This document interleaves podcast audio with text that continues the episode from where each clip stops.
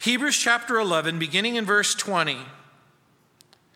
By faith, Isaac blessed Jacob and Esau concerning things to come. By faith, Jacob, when he was dying, blessed each of the sons of Joseph and worshiped, leaning on the top of his staff.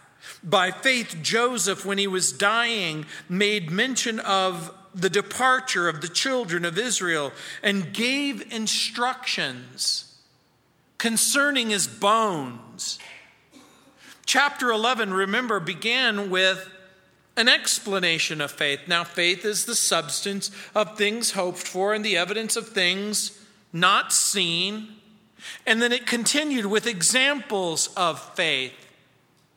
In verse 4, Abel, verse 5, Enoch, verse 7, Noah, verse 8, Abraham and Sarah, verse and, and now verse 20, Isaac, Jacob, and Joseph.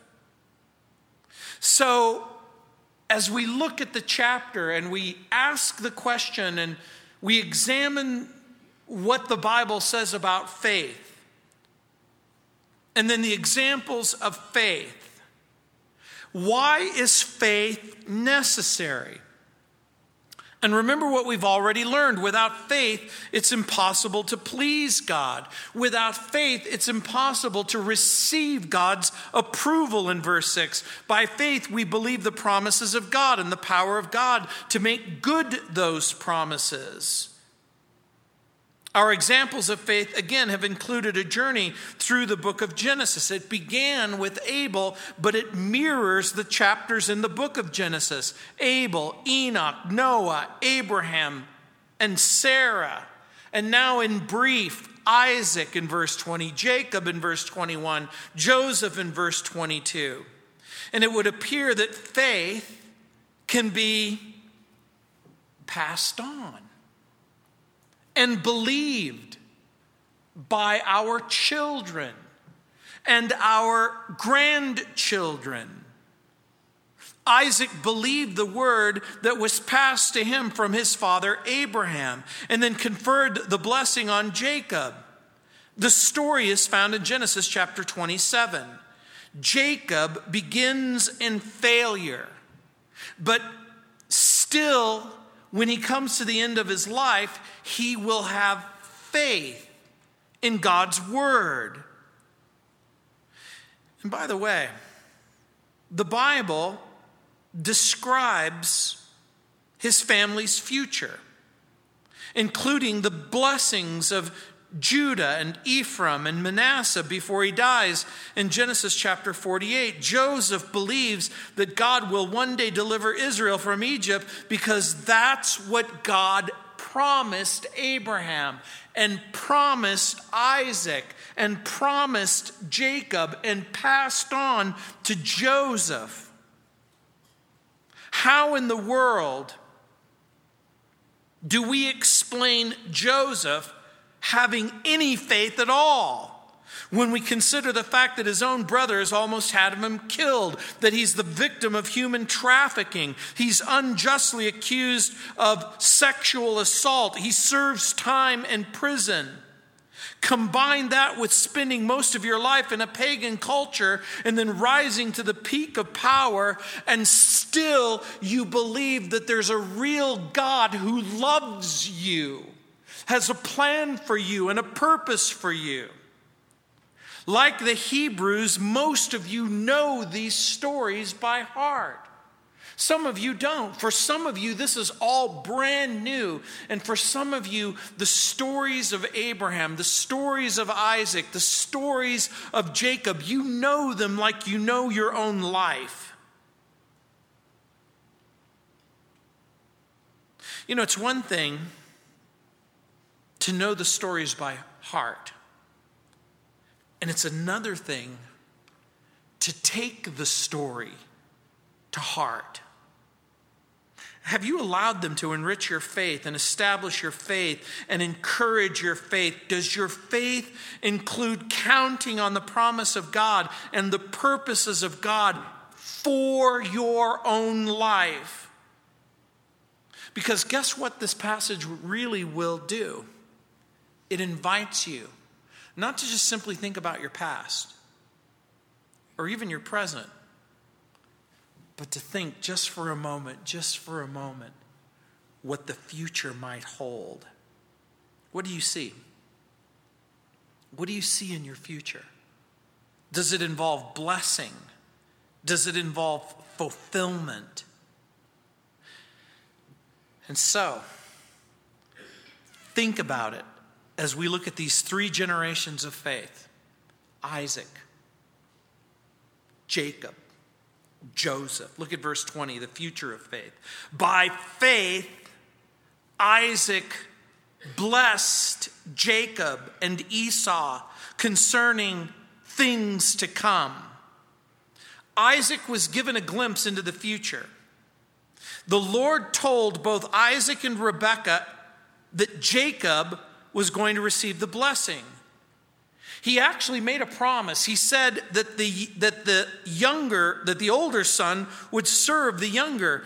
And for those of you who are unfamiliar, the story is found in part in the book of Genesis. But before we get into the story, I want you to read a promise that God made in Genesis chapter 25, verse 23.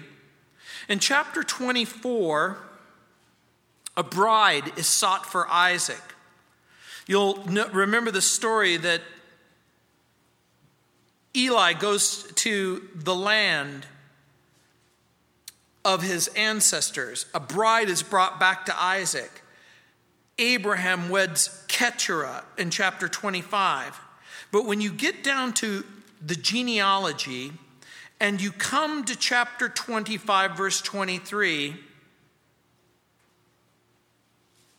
his wife is pregnant. It says in verse 24, well, actually, in verse 23,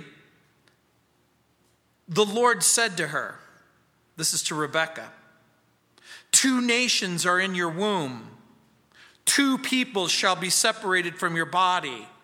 One people shall be stronger than the other, and the older shall serve the younger. And then it says in verse 24 So when her days were fulfilled for her to give birth, indeed, there were twins in her womb. The struggle in Rebekah's womb was a prophetic picture of the struggle of the descendants that would come from her womb. She would have twins, one Esau, and Esau would become the father of a group of people called the Edomites. And the descendants of Jacob would become what you and I call the Israelites. The Lord promised and prophesied that the younger would occupy the place of preeminence. This is unusual in that culture and society because usually the blessings and the preeminence is assigned to the elder. We find the story in Genesis chapter 27. And in Genesis chapter 27, Isaac is, we find Isaac towards the end of his life. Now, just a couple of quick words about Isaac. Isaac has been called the mediocre son of a great man and the mediocre father of a great son, but that's probably not charitable nor fair. The Bible pictures Isaac in five places on a mountain, by a field, alongside the desert wells, and in a Philistine garrison, and at a supper table. We're introduced to him as a submissive son being used as a burnt offering. And remember, we already talked about that with Abraham, who offers his son Isaac. We then find him as a gentle groom in his mother's tent. He's given the promise by God concerning his wife's pregnancy. He and Ishmael bury their father. Isaac repeats the sin of his father in, in a time of famine, he will leave the place where he lives. He will go to, uh, he will leave the land of Canaan. He will move into the area of the Philistines. He, like his father, will lie to King Abimelech concerning Rebekah, his wife, who he will identify as his sister. And once again, Abimelech discovers the truth, embarrasses Isaac. When he finds out about his deceit, But in spite of all of this stuff, we see Isaac blessed by God, even though he's plagued by compromise. I think you've already begun to discover something that the Bible doesn't play hard and fast with its heroes. The Bible doesn't cover their faults, their foibles, their sins, their failures. For some of you, you might wonder, well, why, why doesn't it? I don't want people to know all of my faults, my foibles, and my f- failures. I think that the Bible does this to give you hope, where you go, you mean this person was a jerk and God loved him anyway? You think, that, you mean this person made a mistake and God loved him anyway? A divided home will often lead to carnal divisions. And when we come to the home of Isaac and Rebekah, Isaac is about 137 years old in chapter 27 of Genesis. He's 137 years old, and if a 137 year old said to you normally, I'm towards the end of my life and I could die at any moment, most of you would go, I get that. 137, fairly old. But Isaac is going to live to be 180 years old. Isn't that funny? From 137 years old, he's always thinking about dying. Now, he acts like he could die at any moment throughout the whole chapter. And some Bible teachers and scholars have interpreted his impatience to give the blessing to Esau as proof that Isaac was following his own carnal plans and not God's will. For those of you who are unfamiliar with the chapter, you might just turn there real quick. In, in Genesis chapter 27, we have the story of the blessing, and many of you are familiar with it, how Jacob winds up stealing the blessing. You know, at the beginning of the chapter, it says it comes to pass when Isaac was old, 137. His eyes were so dim that he couldn't see, that he calls Esau his older son, and he says to him, My son. And he answers, Here I am. And then he says, Behold, now I'm old. I don't know the day of my death. Now, therefore, please take your weapons, your quiver, your bow, go out in the field and hunt some game for me. Most of you are familiar with the story. Esau's going to uh, go out into the field, make some stew. Um, his mom is going to, Rebecca is going to tell um, Jacob, hey, look, uh, your brother's out in the field hunting, uh, your, bro- your dad's getting ready to give out the blessing, and I want you to pretend like you're your brother. And Jacob realizes that this is really wrong. What if dad finds out? What if, it, what if I'm discovered? What if this goes terribly, terribly wrong? Now, part of the, the point that is made in the passage is the deception brought on by Rebekah, perpetrated by Jacob. But what a lot of people forget is the passage that I just read to you. God promised that Rebekah was going to have twins. God promised that the older would serve the younger. But somewhere along the line, it would appear that Isaac either forgets the blessing, he forgets the promise in Genesis chapter 25, verse 23. In the story, a lot of emphasis is placed on the senses feeling, eating, smelling, and, and blindness. Feelings take precedence over faith in God's promise. Feeding the body becomes more important than fulfilling God's will. Isaac, in his younger days, remember, he willingly goes with his father to Mount Moriah. They march up a mountain. Remember, I already told you that Isaac is basically a full grown young man, and he willingly will, will give himself as a sacrifice. In other words, there's a time in Isaac's life where he's quite literally willing to die for the Lord. But something has happened, something has changed. How did it come to this? How did it come to the place where Isaac seemingly seems to disregard the promise? and be so preoccupied with something else. And quite literally, Isaac favors Esau over Jacob and clearly, Rebekah had been told by God that the younger son would inherit the blessing and provide the seed. But instead of praying and waiting for God's will to unfold, she will take the matter into her own hands and say, I know that God gave this promise to me and to Isaac, but Isaac loves Esau more than he loves Jacob. Everything seems to be going totally wrong in our family. Now, ladies, no lady in her right mind would try to help God along in fulfilling God's will for their family, which, oh, wait a minute, maybe some would.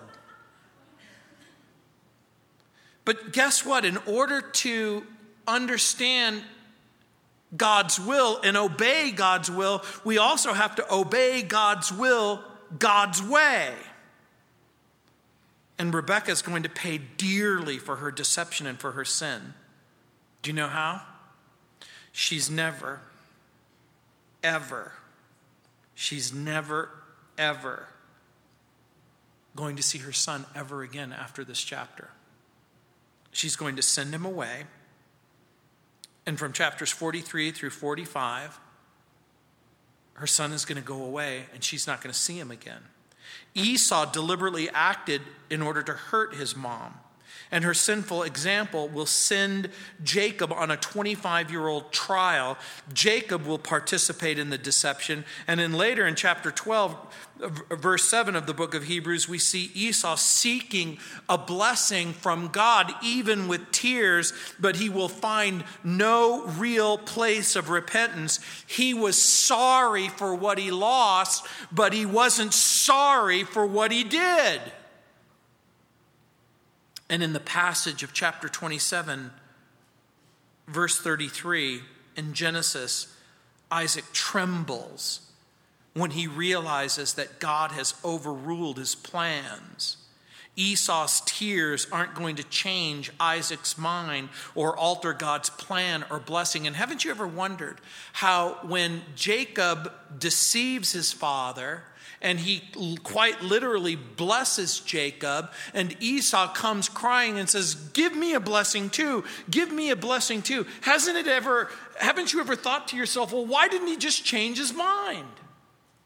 Why didn't he say, you know what? You tricked me. The blessing's not real.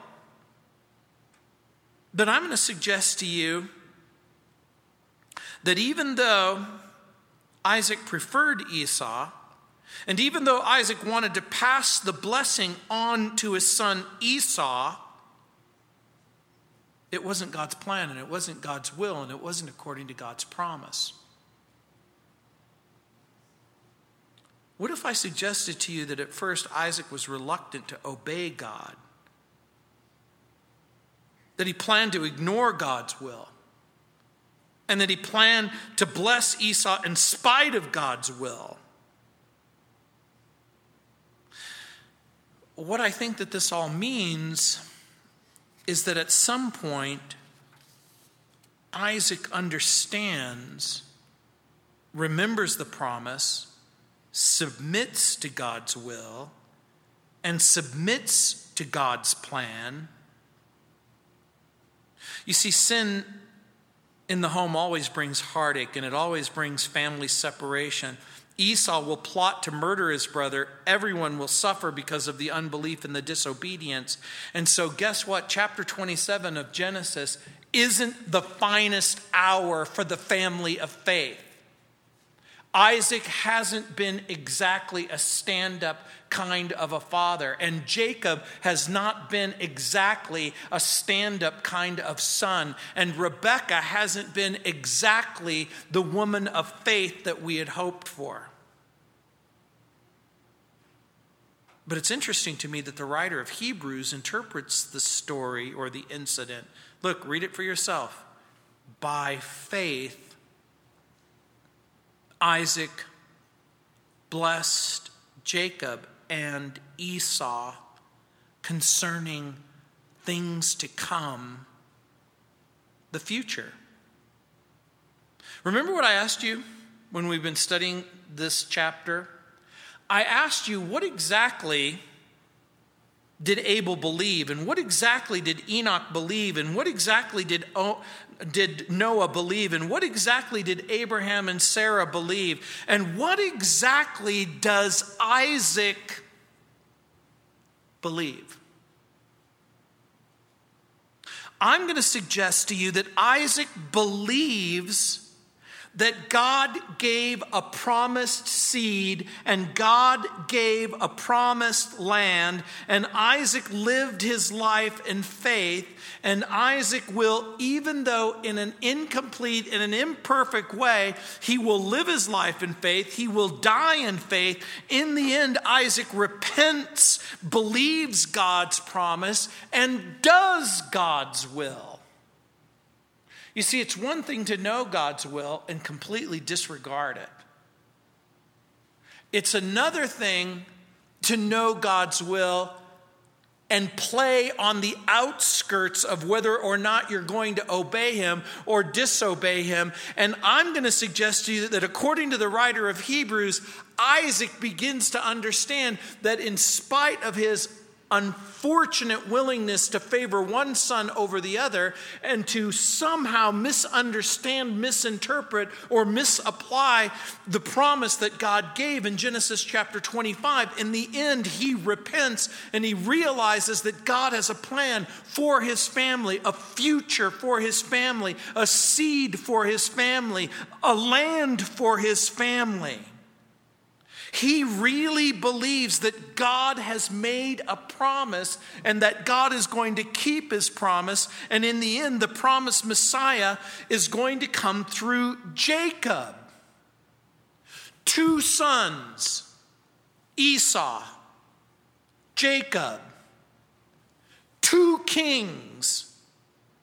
One, King Jesus, who will come through Jacob, and then Judah and then David. And the other, Esau's children, will give birth to King Herod. Did you know that? Herod is a, was called an Edomite. He was from Idumea, which is the homeland of the descendants of Esau. You see, it becomes a type and a picture. God has a king in mind, it's King Jesus. And Satan has another king in mind, it's the substitute king. And look at the blessing of faith in verse 21. It says, By faith, Jacob, when he was dying, blessed each of the sons of Joseph and worshiped leaning on the top of a staff. That story is found in Genesis chapter 48. And if you turn to Genesis chapter 48, we're only going to look at just a few passages from there. But in Genesis chapter 48,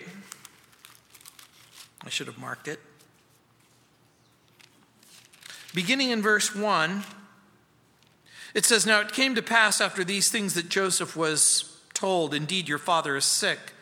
And he took with him his two sons, Manasseh and Ephraim.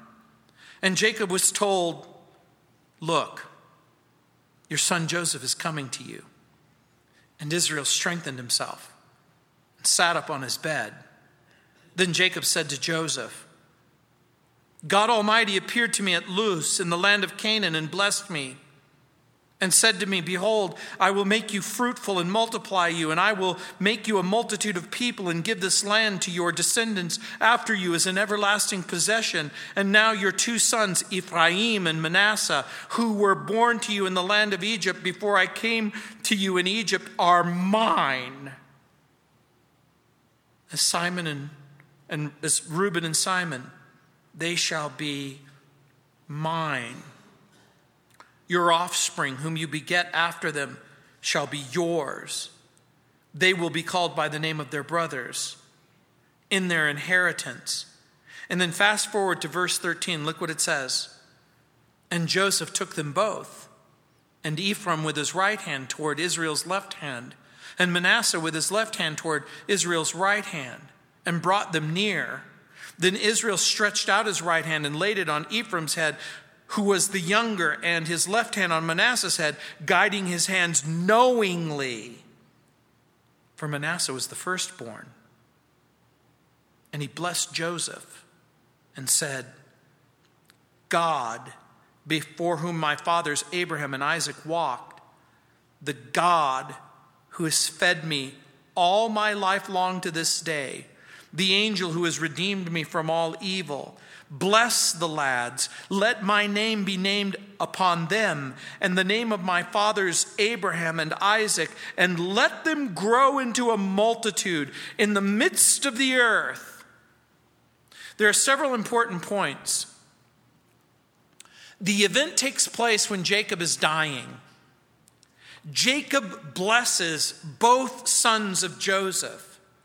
Jacob blesses the sons of Joseph, reminding them that their place in the promised land and their portion in the promised seed must be fulfilled. And I want you to see the link. Abraham believes in a promised land and a promised seed. Isaac believes in a promised land and a promised seed. Jacob believes in a promised land and a promised seed. And Jacob imparts to Joseph's children that they too will be participants in this particular place. I need you to think for a moment. The sons of Joseph are born in Egypt but their future is elsewhere. Jacob worships, worships while dying. When it says in, in the text, but by faith, Jacob, when he was dying, blessed each of the sons of Joseph and worshiped leaning on the top of his staff. That expression, leaning on the top of the staff in Hebrews, it's an idiomatic expression which means that he is frail that he is weak, that he's dependent. I mean, if you've ever seen a person who has a, a, cane or a staff and they lean on, on that. So, but, but what does Jacob do? He continues to rise. He worships God to the very end of his life. By faith, Jacob, when he was dying, remember what we read earlier in the passage in Genesis chapter 48 he gets up, he, he lifts himself up. And, and, and why, why does the Bible seem to say that? I'm going to suggest to you that the Bible seems to say that he gets up and he's blessing his children and he's blessing the children uh, uh, uh, of, of, Joseph because he worships the Lord to the very end of his life. Question does Jacob have less than a perfect life? Does he have a history of deceit and disobedience?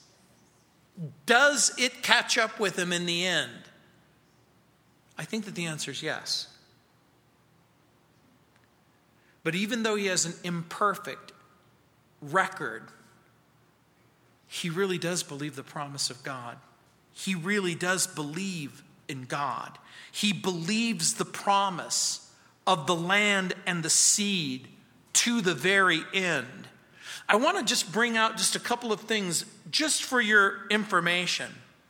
Jacob will spend the last 17 of his 147 years on the earth in Egypt. Jacob enjoys his favorite son Joseph when Joseph is born to his beloved wife. And Joseph will turn one and two and then five and then ten. And when Joseph turns about 17 years old, his brothers will sell him into slavery. Jacob has a relationship with his son for the first 17 years of his life. Jacob has a relationship with his son for the last 17 years of his life. I find that odd and interesting. Jacob calls Joseph to his bed in chapter 47, verse 31, in order to bless Joseph's two sons.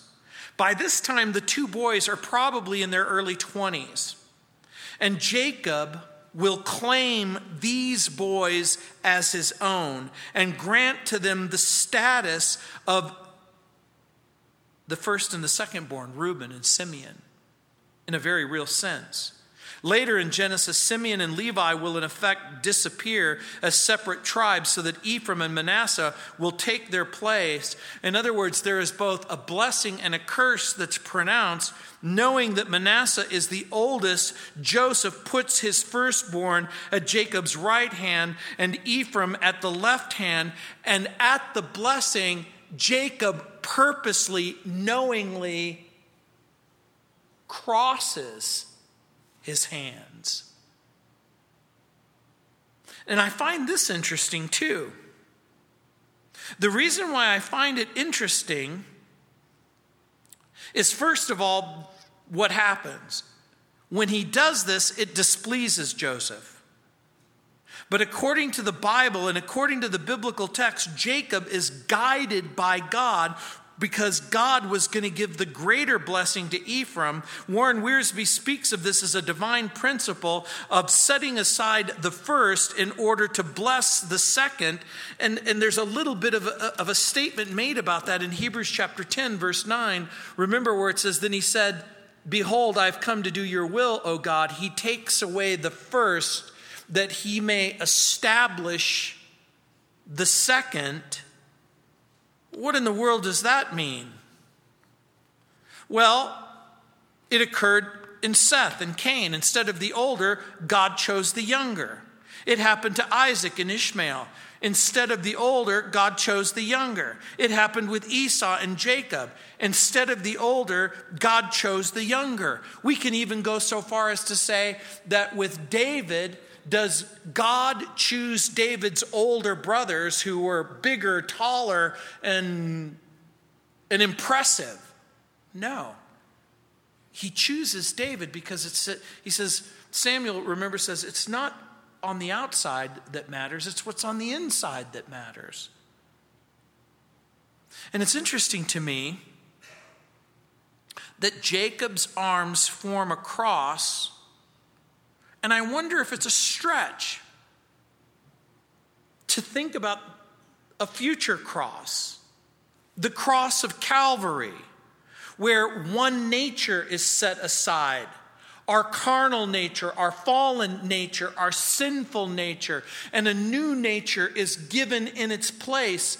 When you are born again by the power of the Holy Spirit, the Bible says, the old things pass away. Behold, all things become new. There is this, this principle in the Bible of setting aside something that is old or wrong, if you will, and then replacing it with something that is young and new.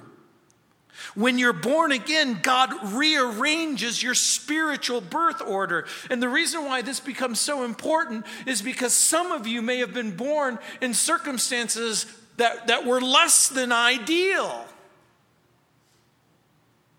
And you wonder, because of your life and because of the circumstances that you were born in, and the difficulty and the sin that you experienced, either poverty or tragedy or, or failure, how could God possibly use you? And then Jesus shows up, and Jesus washes you and cleanses you. And Jesus says, even though you may have given up on yourself, I haven't given up on you because I have a plan for you and a purpose for you. In the end, Jacob's blessing reveals both the character of his children and the destiny of his children. And the reason why I think all of that is important is because your character will play an important part in your future. This becomes really important, especially if you've had less than a noble character prior to coming to Christ. And you are willing to concede and you say, you know, I've I've done some bad things and I've even said some bad things and I'm, I've been involved in maybe even some wicked things, but then Jesus shows up and he begins to change you and mold you and shape you. Your heart becomes changed and your, your way you speak becomes changed. You become a different person. And because you're a different person, you're going to have a different future. Reuben was the firstborn of Jacob, and he should have inherited a great glory and honor, but his sin, his sin cost him a blessing. And Jacob would be identified as the lion, the king of beasts, and out of Judah would come the lawgiver Christ, who would come and be the rightful king of Israel. And in chapter 48, verse 10, it predicts that Shiloh, the one who gives rest, will be the rightful king, and he will come until Judah will lose his rule. And suddenly it's true in Jesus. Everything that Jacob says about his children, it comes to pass. God gives Isaac a peek into the future, and he gives Jacob a peek into the future, and he gives Joseph a peek into the future because God's plans and purposes are going to unfold just as God has always planned. And you see, when you open up your Bible and you begin to read the prophecies that are given, and you begin to read the, the, the statements that are made in places like the book of Revelation, and you begin to understand that the Bible gives you a peek into your future a future where no matter how little time you have left or how long the time that you have left, God has a, a promise for you. That if you know and love Jesus, that He's going to find you and then take you.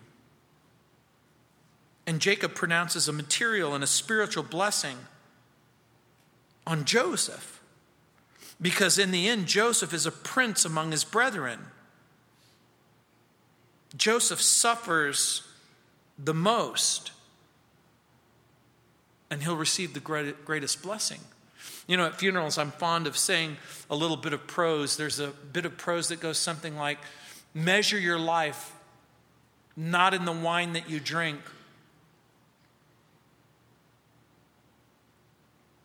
Wait, measure your life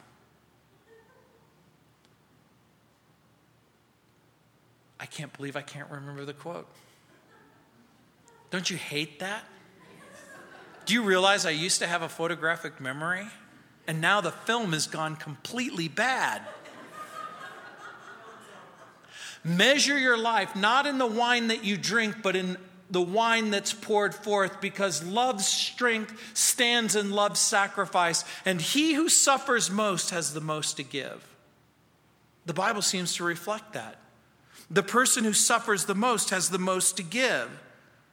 And in this passage, Jacob in life is proud and strong and self sufficient, but at the end of his life, while he's dying, it, it's a picture of a person who is frail, blessing, worshiping, leaning. It took years for the proud self sufficient Jacob to be broken and humbled into the person who came to depend upon the God of Abraham and the God of Isaac. Jacob dies, not in the land but away from the land. Remember, he and his family were forced into the land of Egypt. They were driven into the land of Egypt because of a global famine. But he knew that that's not where he belonged. He knew that God had a different plan for him and for his family and for his future. And so look at verse 22. Look what it says. By faith, Joseph, when he was dying, made mention of the departure of the children of Israel and gave instructions concerning his bones. Now, think about what you just read. By faith, when he was dying, Joseph made mention of the departure of the children of Israel. Joseph, by faith, peers into the future. Isaac sees into the future. Jacob sees into the future. Joseph sees into the future. And he sees the fulfillment of faith. He sees the time unfolding quickly. He sees there come a time when the leaders of Egypt will forget him past the centuries of slavery. So there, he sees a generation come and then he sees another generation go. He sees the generation where people forget that he even exists. He, he sees past the centuries of slavery. He sees a, a time when his family in the future leave Egypt and go back to the promised land.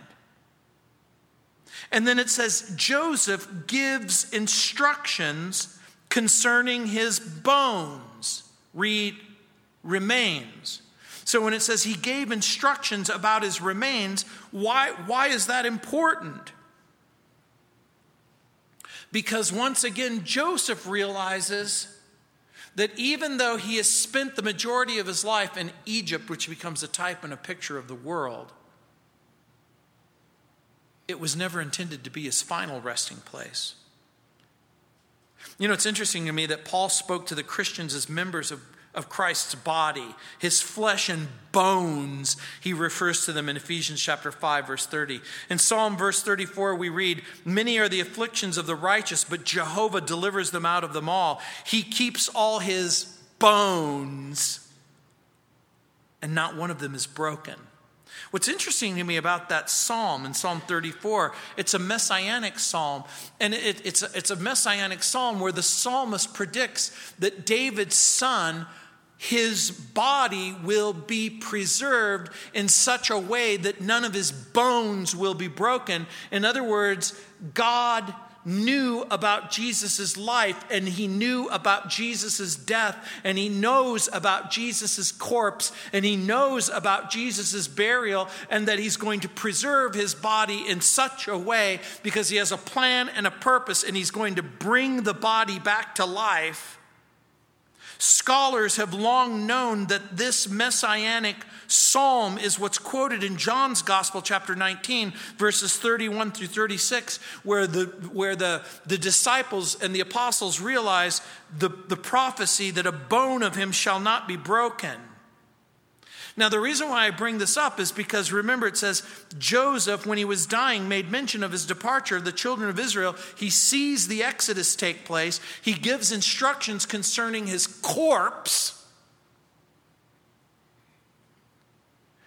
that as the centuries unfold, that his children will remember that he doesn't belong in Egypt, he belongs in the place that God has promised to him and his children. And the story of Joseph is one of the great stories in the Bible. Isaac has an imperfect walk and an imperfect faith. Jacob has an imperfect walk and an imperfect faith. But do you realize there's only two people in all of the Bible that not one bad thing is said about them? One of those people is Joseph. The other person is Daniel in the book of Daniel. We could make the case that Joseph's faith is, a, is one of the crown jewels in the diadem that's worn by the Savior. Joseph believed in the promises of God. Now, I want you to think about this for just a moment. Joseph believes in the promises of God that were made by Abraham, passed on to Isaac, passed on to Jacob, and then passed on to Joseph. He believed the promise of God.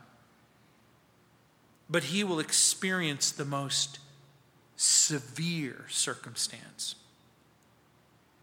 You know, you probably hear a lot of people say, you know, I, I thought about being a Christian and I thought about walking with Christ, and then something terrible happened.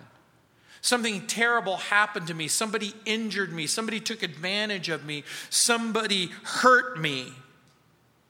Joseph will remain faithful even when most would almost certainly abandon their faith. If anyone could make a case for abandoning the faith of his fathers, it's Joseph. Imagine Joseph says, Well, wait a minute. Tell me again, who's your father? Jacob. And who was his father? Isaac. And who was his father? Abraham. You mean you're a part of the family of God and the people of God? Talk about having the worst experience ever with the so called family of God. But Joseph is the favored son. He's the faithful steward. He's the forgotten servant. He'll become the forgiving saint. He, according to the promise, will be this fruitful shade tree.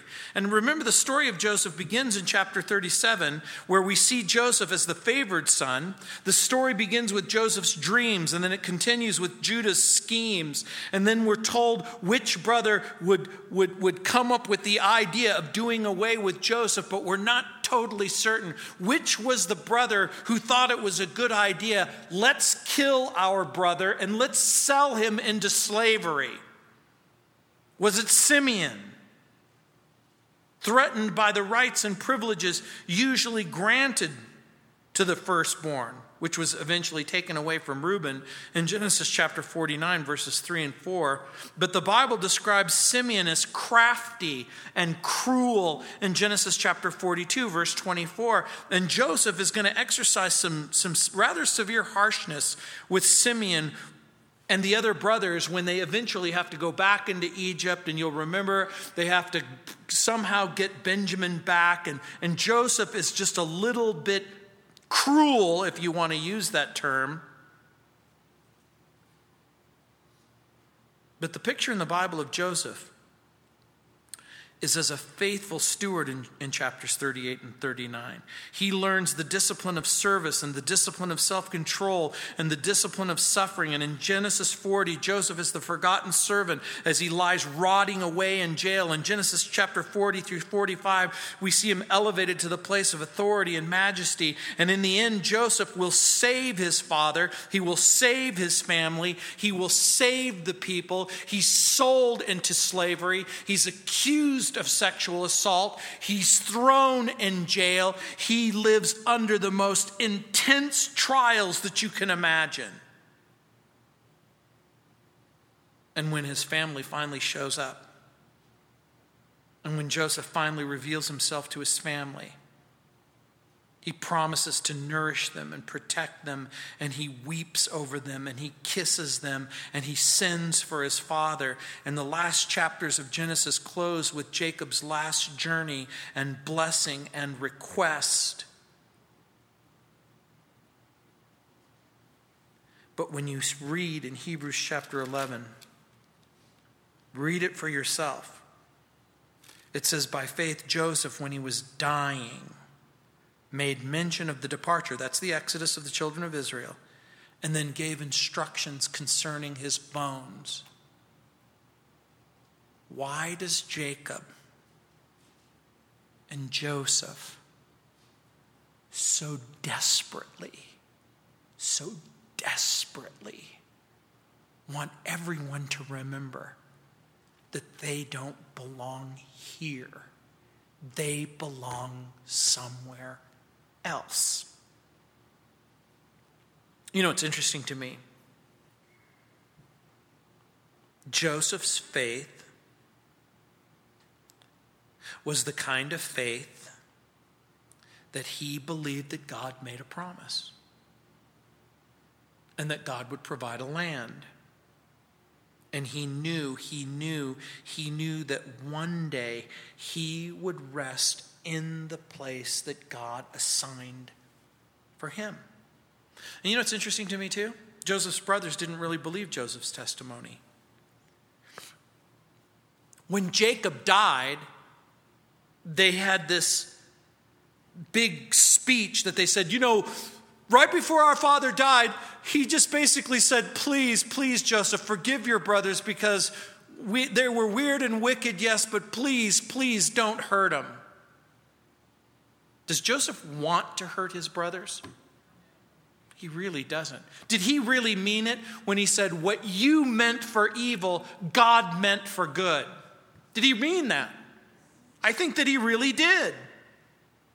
In their blindness, the brothers wanted to earn their brother Joseph's forgiveness. But guess what? Can you earn real forgiveness?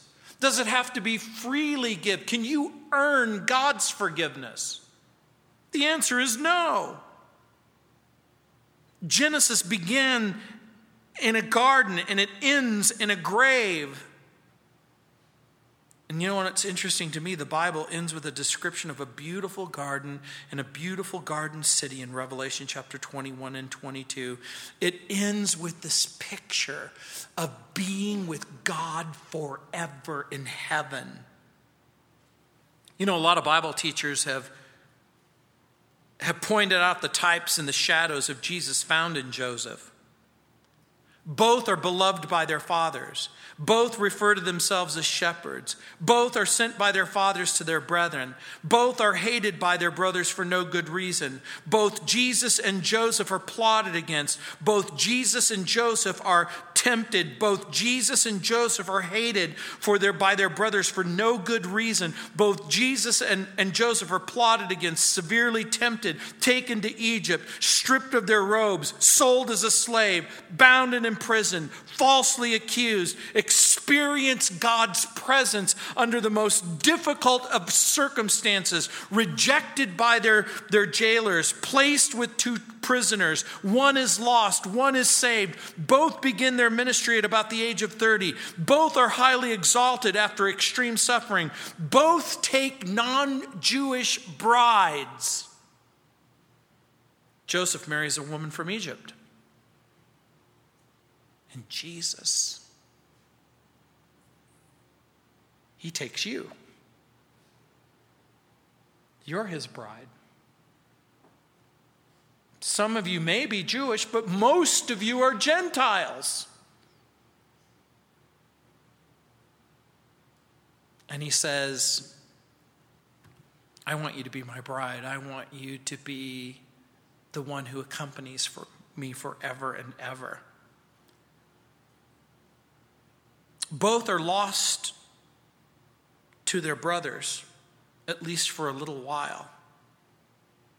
Both forgive and restore their repentant brothers. And both are honored by the kings of this world. When Joseph is eventually elevated, the kings come from all over the known world and they give Joseph honor because he in a very real sense, is the Savior because He has saved the grain, and it's because of Him it's going to be possible that people will eat. And the Bible sees a time when Jesus will be the king on his throne. And the kings from around the nations of the earth will acknowledge that he's the rightful Lord. And you know, God cared for them both down to the bone.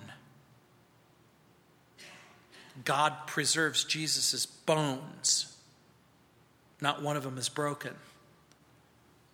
God preserves Joseph's bones so that they're taken out of the place where they don't belong to the place where they'll always belong. You know, the Jewish reader would have recognized that God's dealing with Isaac and Jacob and Joseph were all a part of a divine plan. And that the predictions were going to be fulfilled. So, what do Isaac, Jacob, and Joseph all have in common? They have knowledge of God passed down to them from Abraham. They each received a prophetic vision. They each also had a clear choice.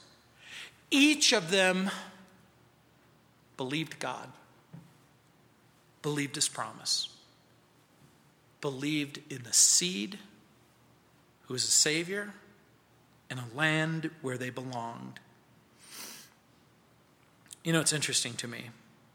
In the end, Isaac knew that in spite of his weakness and favor towards the older brother, God had a different plan and a different future. The older would serve the younger. And much of the Bible is devoted to Jacob's failure. But by the time we get to the end of the book, Jacob will worship and serve the Lord, bless his children, and remind them of God's future.